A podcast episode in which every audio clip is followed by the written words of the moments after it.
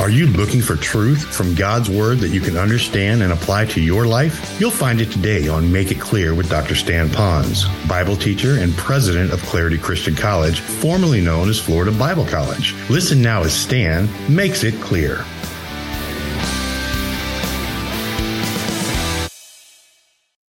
Reality, we face a lot of things in life that really tries our patience. And today I'm going to speak a little bit about that, but I want to give it to you from a biblical point of view. I also want you to make sure that you understand this in context. While I am talking about challenges that you and I will face, it's nothing compared to the people who received this letter from James. These were people that probably weren't facing long lines in traffic, long lines at the doctor's office, a wait at the bank, standing in line over at the supermarket. They didn't have to have all that kind of stuff that requires patience out of us. For them, their patience was when will this suffering, when will this affliction, when will all of this oppression end in our life? Because we've chosen to take a stand that's a biblical worldview that's actually opposite of the secular worldview, and it's all like all hell has come down on us. And so James is saying, in the midst of that kind of suffering, in that kind of affliction, that's when you need to be patient. So we're really good right now. We don't have people coming down on us. I know the government is doing some weird things, and we might feel that, and I'm not here going to talk about politics, but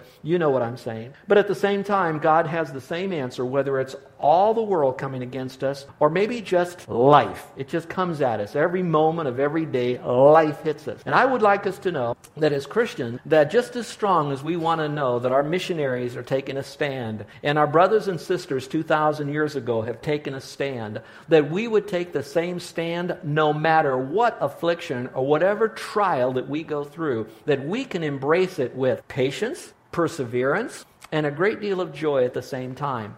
So, this message, if it worked for the people in the Bible days, it really can work for us because our afflictions really aren't quite like that. You know, if you really look at your life, if you really look at it, you're going to find that we wait for a lot of things. And you can go through a list on the way home with your family, talk about all the things that you have to wait for, even a red light or a stop sign or something. But I can remember as a child, I didn't like to wait. I couldn't wait till I got in school. And then after I got in school, I couldn't wait for summer to begin. Do you remember that? I could remember that when I was a teenager, I couldn't wait to drive. And then when I met Carol and we knew that this was the right thing for us to get married, we couldn't wait to get married. So we were so excited about those kinds of things. So we wait for a lot of things in our life. But I wonder if we do it with the same joy and intensity that God wants us to have. And maybe that's the same way with you. So what I'm going to do is take us through a passage of Scripture and we're going to let the Lord, Holy Spirit, use the Word to speak to us. And we're going to look at three areas about patience. Well, let's begin by talking about when should we be patient. Well, we think we should be patient all the time, but there's a special dose of times that we need to be patient. And I think we all can identify with this because the Holy Spirit is speaking to us through His Word. So here's the first one. When should I be patient? I should be patient when circumstances are uncontrollable. Now, in the next few verses on these three points, we're going to look at three illustrations that are given to us. One is going to be a farmer, the second is going to be a prophet or prophets, and the other is going to be Job. Let me read to you the Bible verse.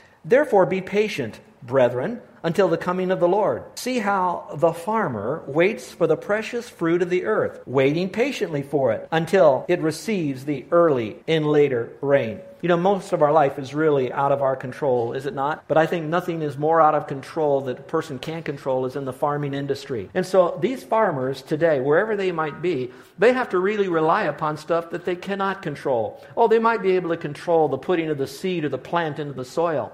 But they can't control the heat or how much water or sunshine or even sometimes the blight that might come onto their plants. They can't even predict labor and even the market and how to get it to market and the cost of doing business. There's a lot out there that they cannot control in their life. And so I tell you, if you're looking to have patience, one probably a career you don't want to have is to be a farmer because of how difficult that that might be because of things that are totally out of our control and that's going to happen to every single one of us. So maybe right now you're in a situation where something is uncontrollable in your life. You wish you could control it, but you can't. And when we get into those situations, aren't they difficult? We often will have a blocked goal. So when we want to control it and we can't, two things happen. We either try to manipulate the situation or we try to intimidate the situation to get control of this. But there are things in our life that we can't control. That's why when the phrase says, until the coming of the Lord, because see, the Lord is in control of everything. A God who has your best interest in mind in bringing you into the most wonderful, intimate relationship with the only God has you in mind. And He's controlling and allowing things to happen in your life. And so He says, be patient because I am working in your life and I want you to have a relationship with me. Not because I need it, he says, but because you need it and it's very special. And so, again, because there are situations in our life that we cannot control.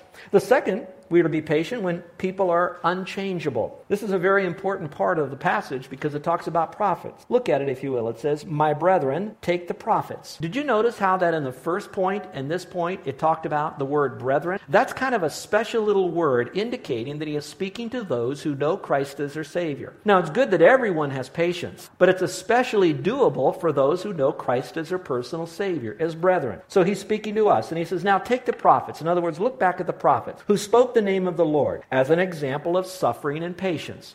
So let's do that for a moment in our mind. Let's go back. What's the purpose of a prophet in the Bible? Purpose of a prophet is to speak about God to the people to help those people change their thinking and their life to focus on God. And that was their whole purpose. And that was to get people to change in some measure. Now, if you went back and took the time to do a study of the various prophets in the Bible, you're going to find that those prophets, most of them went through the most horrific life while they were speaking for God to people who did not want to change. Now, I'm so glad that the Lord wisely had us look back at prophets as our example. Here's what they were doing. These prophets cared enough about God and the people to be right with God that they were willing to take a public stand for what they believed. That's good. That's what a Christian should do. And then when they did that, they loved the people because they wanted the people to be in a right relationship with God as well. And that's what we should do. But at the same time, how many of those people really changed? Now that tells me, and now let's bring it to today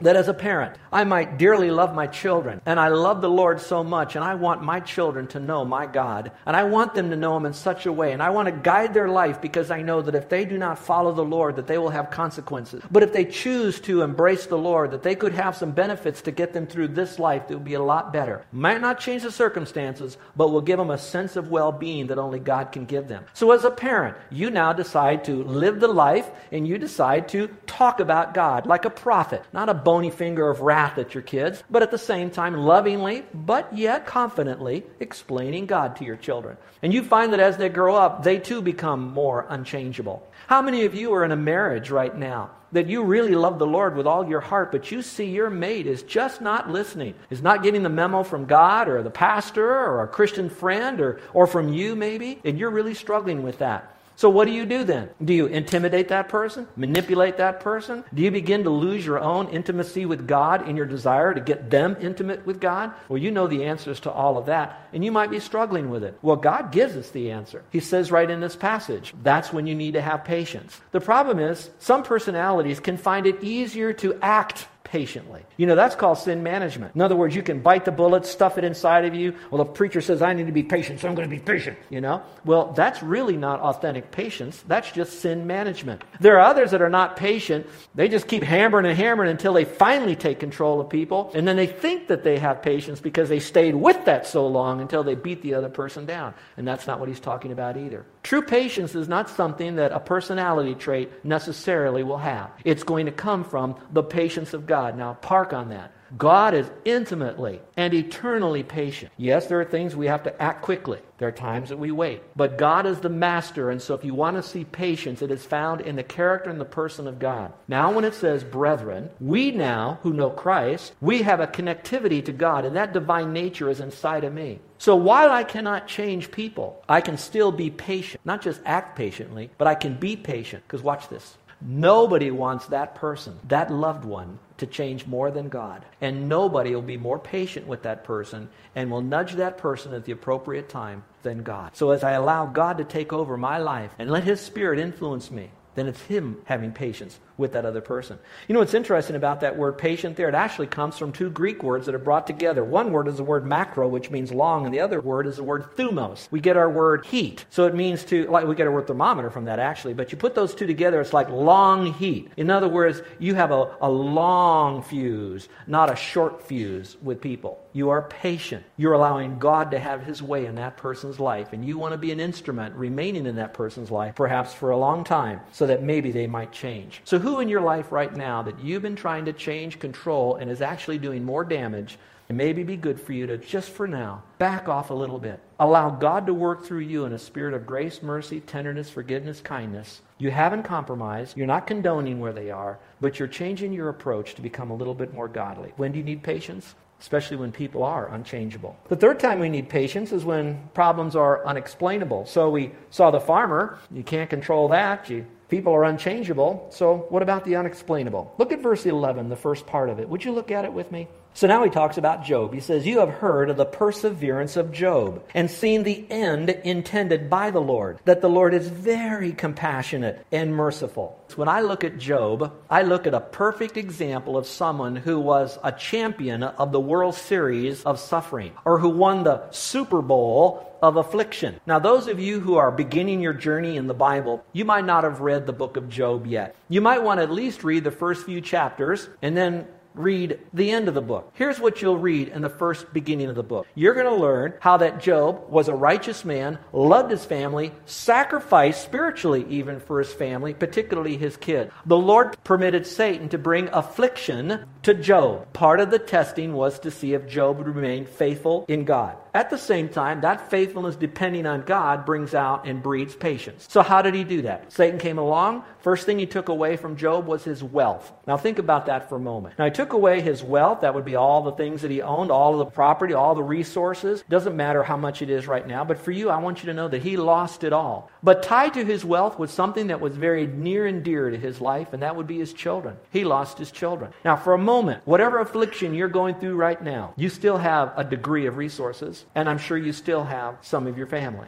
Now, he lost all of that. Well, then, Satan thought, I know what I'm going to do. He won't curse God when I take away his wealth and his family, but every man will eventually curse God when God takes away their health. So God permitted Job to lose his health through Satan. But he said, Satan, you can't kill him. So, what Satan did was to leave Job this broken mass of humanity that was in a pile of, of cinder, scraping off the boils and the skin that was dead on his body with a broken piece of pottery, pain from the top of his head to the bottom of his feet. Now, I look at you right now, and I'm sure that some of you probably have an ache or a pain here or there. Some of you might even be wrestling with cancer in a certain situation in your process. And I want you to know I really do love you, and I don't want to minimize anything you're going through. But I think if you're a reasonable person, you'd say that it's still not as bad as what I described Job to be, what the Bible says. So, Job is a perfect example for us who lost his wealth and his health.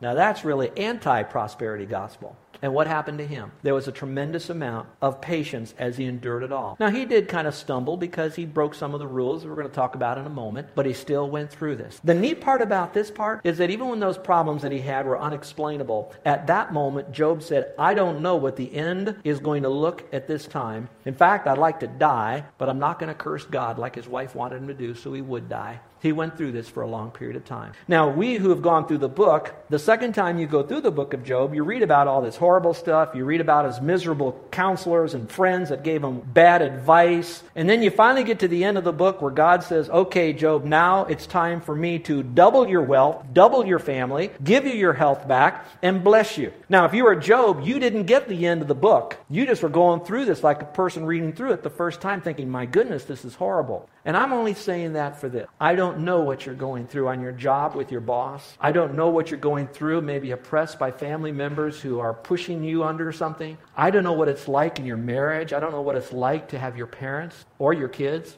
But I do know this that even though it's unexplainable, that God still says that we as a believer in Christ need to demonstrate patience because it's unexplainable now, but in God's timing, in God's way, that truth and that reason will be revealed as much as He chooses to have you to know. So, when should we be patient? in uncontrollable situations, like a farmer, in unchangeable situations with people, like the prophets were, and perhaps in an unexplainable way where you can't explain why you're going through this right now. You did everything right, you loved the Lord, but why do you have this problem here? I don't know, but I know God, and my God is loving, He's wise, and he has the right to be in control. And that's why Job still said, Though you slay me, yet will I trust in you. Now, all the preaching in the world can't give you trust, but you and God can get it together, and you can have that. Okay, so we talked a little bit about when to be patient. Now, why do we need to be patient? Let's open this up a little bit further. We'll go back over some of these verses and pick out some other points. Why should I be patient? Some of you are saying, why should I be patient? Doesn't God want me to get things done, etc.? Why should I be patient? Well, before I um, jump into the first one here, I'd like to speak to the leaders that are here and to those of you that have been um, given by God a little bit more of a dominant personality. We types, I'm speaking to the few of us that are like me, we have trouble with being patient. I mean, we struggle with this. It doesn't mean that we like being impatient. It doesn't mean we like to be in control and dominate and manipulate and intimidate. It just means sometimes the way we're wired is we want to move people from here to there. Good people to go to a good place and a good reason to get there and a good way to get there. The problem is sometimes in our desire to do all of this, something else snaps. And what snaps inside of us is perhaps we're not partnering with God, we're not doing for the glory of God, we forget about people, we try to do it ourselves. A little bit of pride could come in, a little bit of excitement because we're in control, and all of a sudden we've got a freight train heading for a wreck in leadership.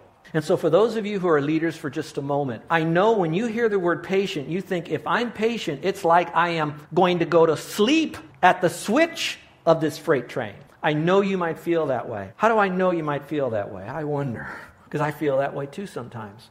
And I have to realize that at that time that I am given by God a juncture in my life to decide how much is of me and how much is of him. And there's two dangerous parts of that when I take all of it for me, or if I think I am to partner with God. So, yeah, God, yeah, me. There are times that I have to say, Lord, it is all of you. And so, to that group of people that I'm speaking here today, I'm asking you just to step into the world of uncomfortableness for a moment and to realize that it is okay to be patient. You are not asleep at the switch of your leadership position. Sometimes it's the very best thing you can do in helping your family, your friends, and those people you influence to maybe fail a little bit, to maybe learn, for you now to be given an opportunity to love Him and show grace and not to gloat. All right, so why be patient? Say, you know what? I want God's patience. All right? Why should I be patient? Number one, because God is in control. I've said that over and over, and you hear that a lot from the pulpit that I really believe in a very strong, sovereign God. That not only is He in control, we, we, we hear that a lot, but I don't think we hear this enough. And that is that not only is He in control, He has the right to be in control. Sometimes that's the hardest. He has the right to be in control. So, because he's in control, let's go back to the passage at verse 8. It says, You also be patient. So he's basically saying, just like James, just like uh, Farmer, just like Job, all these people he's going to be illustrating right here. He says, You also be patient. Now, if you will, before I go much further, whatever God wants us to do, he gives us the ability to do it. So God's commands come with God's enablement. And I like to say this that when God asks us to do something, he gives us more ability to do what he's asked us to do than what we really need. In other words, if I had a fire here on a match, God will not give us a little squirt gun to put it out. If I had a fire in the match here, if God wants that match out by us, then He will give us far more than we need to get that job done. And so, again, when it says here, you be patient, it's not about you act patiently necessarily, as it is saying, you be patient. So that means draw from Him His patience so that you can display that to others and be patient. So that becomes a lifestyle character trait in you and me.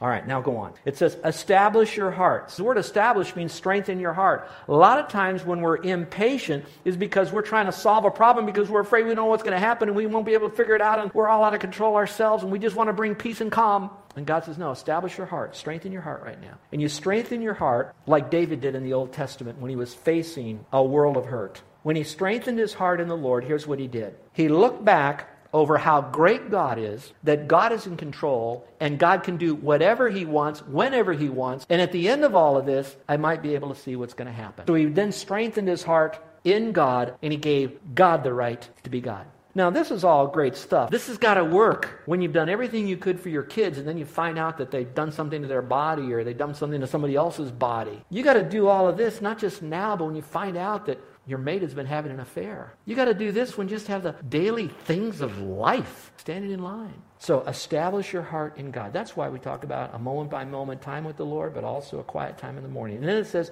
For the coming of the Lord is at hand. Would you underline that phrase, the coming of the Lord is at hand? In this passage, James talks about patience and perseverance six times in six verses. But three times in six verses, he refers back to the coming of the Lord, and the Lord's coming is near. So what he's doing in the midst of the patience is this, hey, whoa, whoa, whoa, whoa. He says, wait, God is in control, and Jesus is going to come again, and there's a lot of reasons when he comes again. Obviously, be coming to set up his kingdom eventually. We also know that when he comes, he's going to take us to be with him, so there's going to be a judgment seat up there where we will be rewarded when we did what was right. And so he says, wait, the Lord is coming, he'll set things right. Basically, I'll say this. When he says the Lord is coming, he's saying, don't live just for right now. It's not all about you. There's bigger things going on. The Lord is coming. So God is in control of this thing. And how wonderful this is to just know that. Phillips translation sets it this way He says, resting your hearts on the ultimate circumstances. There is no problem you have that's bigger than God. Do you believe that? If your problem is bigger than God, it's because your perspective is wrong. You need to get a bigger God. If your problem is so big to you, it's because you became your God. And therefore, now this problem is so big. But when you realize that God is bigger than your problem, you're okay. Now, it's all a matter of perspective. So, what you want to do is you want to look at your problem through the eyes of God. God is in control. I want you to know this is all God's Word. You can open this Bible right here with a lengthy bit of undistracted time where you fully focus. You start reading in here. It is so spiritual that there'll be something that'll happen that I can't even explain where the Word and God and you, there'll be a settling in your spirit. That's the confidence I have in God. And I know it for two reasons. One, because it says so in the Bible. Second, I did what it said in the Bible. And I had that settling where I wasn't so racing and upset at block goals. There was a patience there. All right, number two, why should I be patient? Because God rewards patience. It says, Indeed, we count them blessed who endure. Now, blessed could be the word happy or joyful or a sense of well being. It could add to that some tangible blessings, maybe here on this earth. And who could quantify all of that? For sure, there's going to be some blessings in heaven. So you will be happy. But there are lots of benefits to a person who's patient. I'm going to show you a verse in a moment that you'll be rewarded. That's a promise of God. God will, in a sense, watch this, pay you for being patient. You'll be honored by others. Would you do with me do this with me for just a moment? Do you have anybody in your sphere of influence of friends, now or in the past, who went through a degree of, of challenges of life that were just more frequent and bigger to a person who really was a pretty good person? And yet, as you looked at them, they seemed to go through that with a sense of, you know what, God's will be done. Do any of you have anybody like that in your life that was like that? Would you raise your hand? Does anybody have anybody like that? Okay. I believe that. I do too. Now, that being said, you look at that person, you'll say, My, they have the patience of fill in the blank. Job, all right? And we look at that person and say, My, I wish I had that patience. Now, I'm saying all that to say this part. There could be people out there that are looking at you, particularly your kids, particularly a less spiritual mate, at you to be the person that exhibits the patience of Job. And when you do, your reward will be a sense of, you know what? My life counted in that other person's life, even if all I was was patient around them in the midst of my own trials. But look, if you will, in Matthew 5 13 and 14, because God says, I will reward you in the future.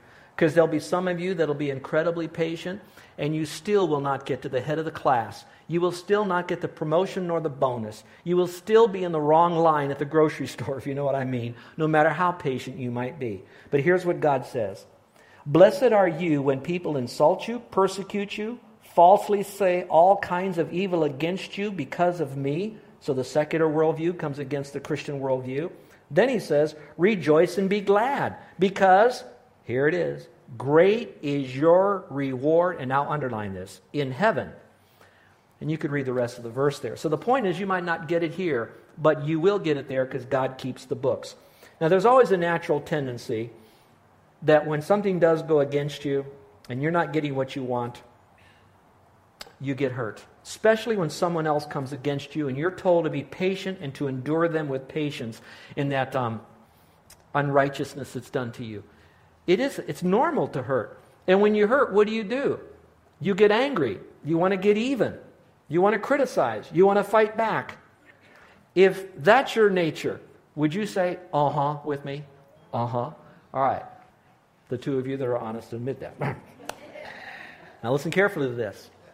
When I become that way, based on what we've just learned, I've lost a degree of a reward in heaven when I wasn't patient during that particular time.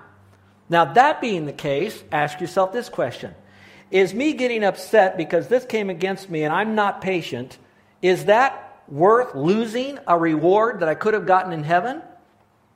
Put the two together here. And then you do the math. It works for all of us. So it's not really worth giving up a reward in heaven, no matter what that person does, because my rewards in heaven are given to me special by God and for his benefit and glory later.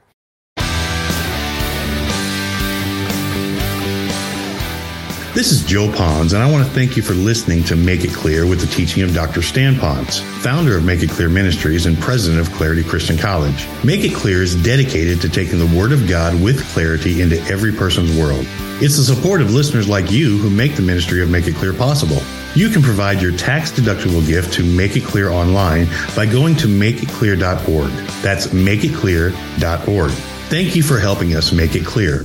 If you would like to have Dr. Ponz speak at your church or event, please email us at tellmemore at makeitclear.org. That's tellmemore at makeitclear.org. Thank you, and remember to make it clear.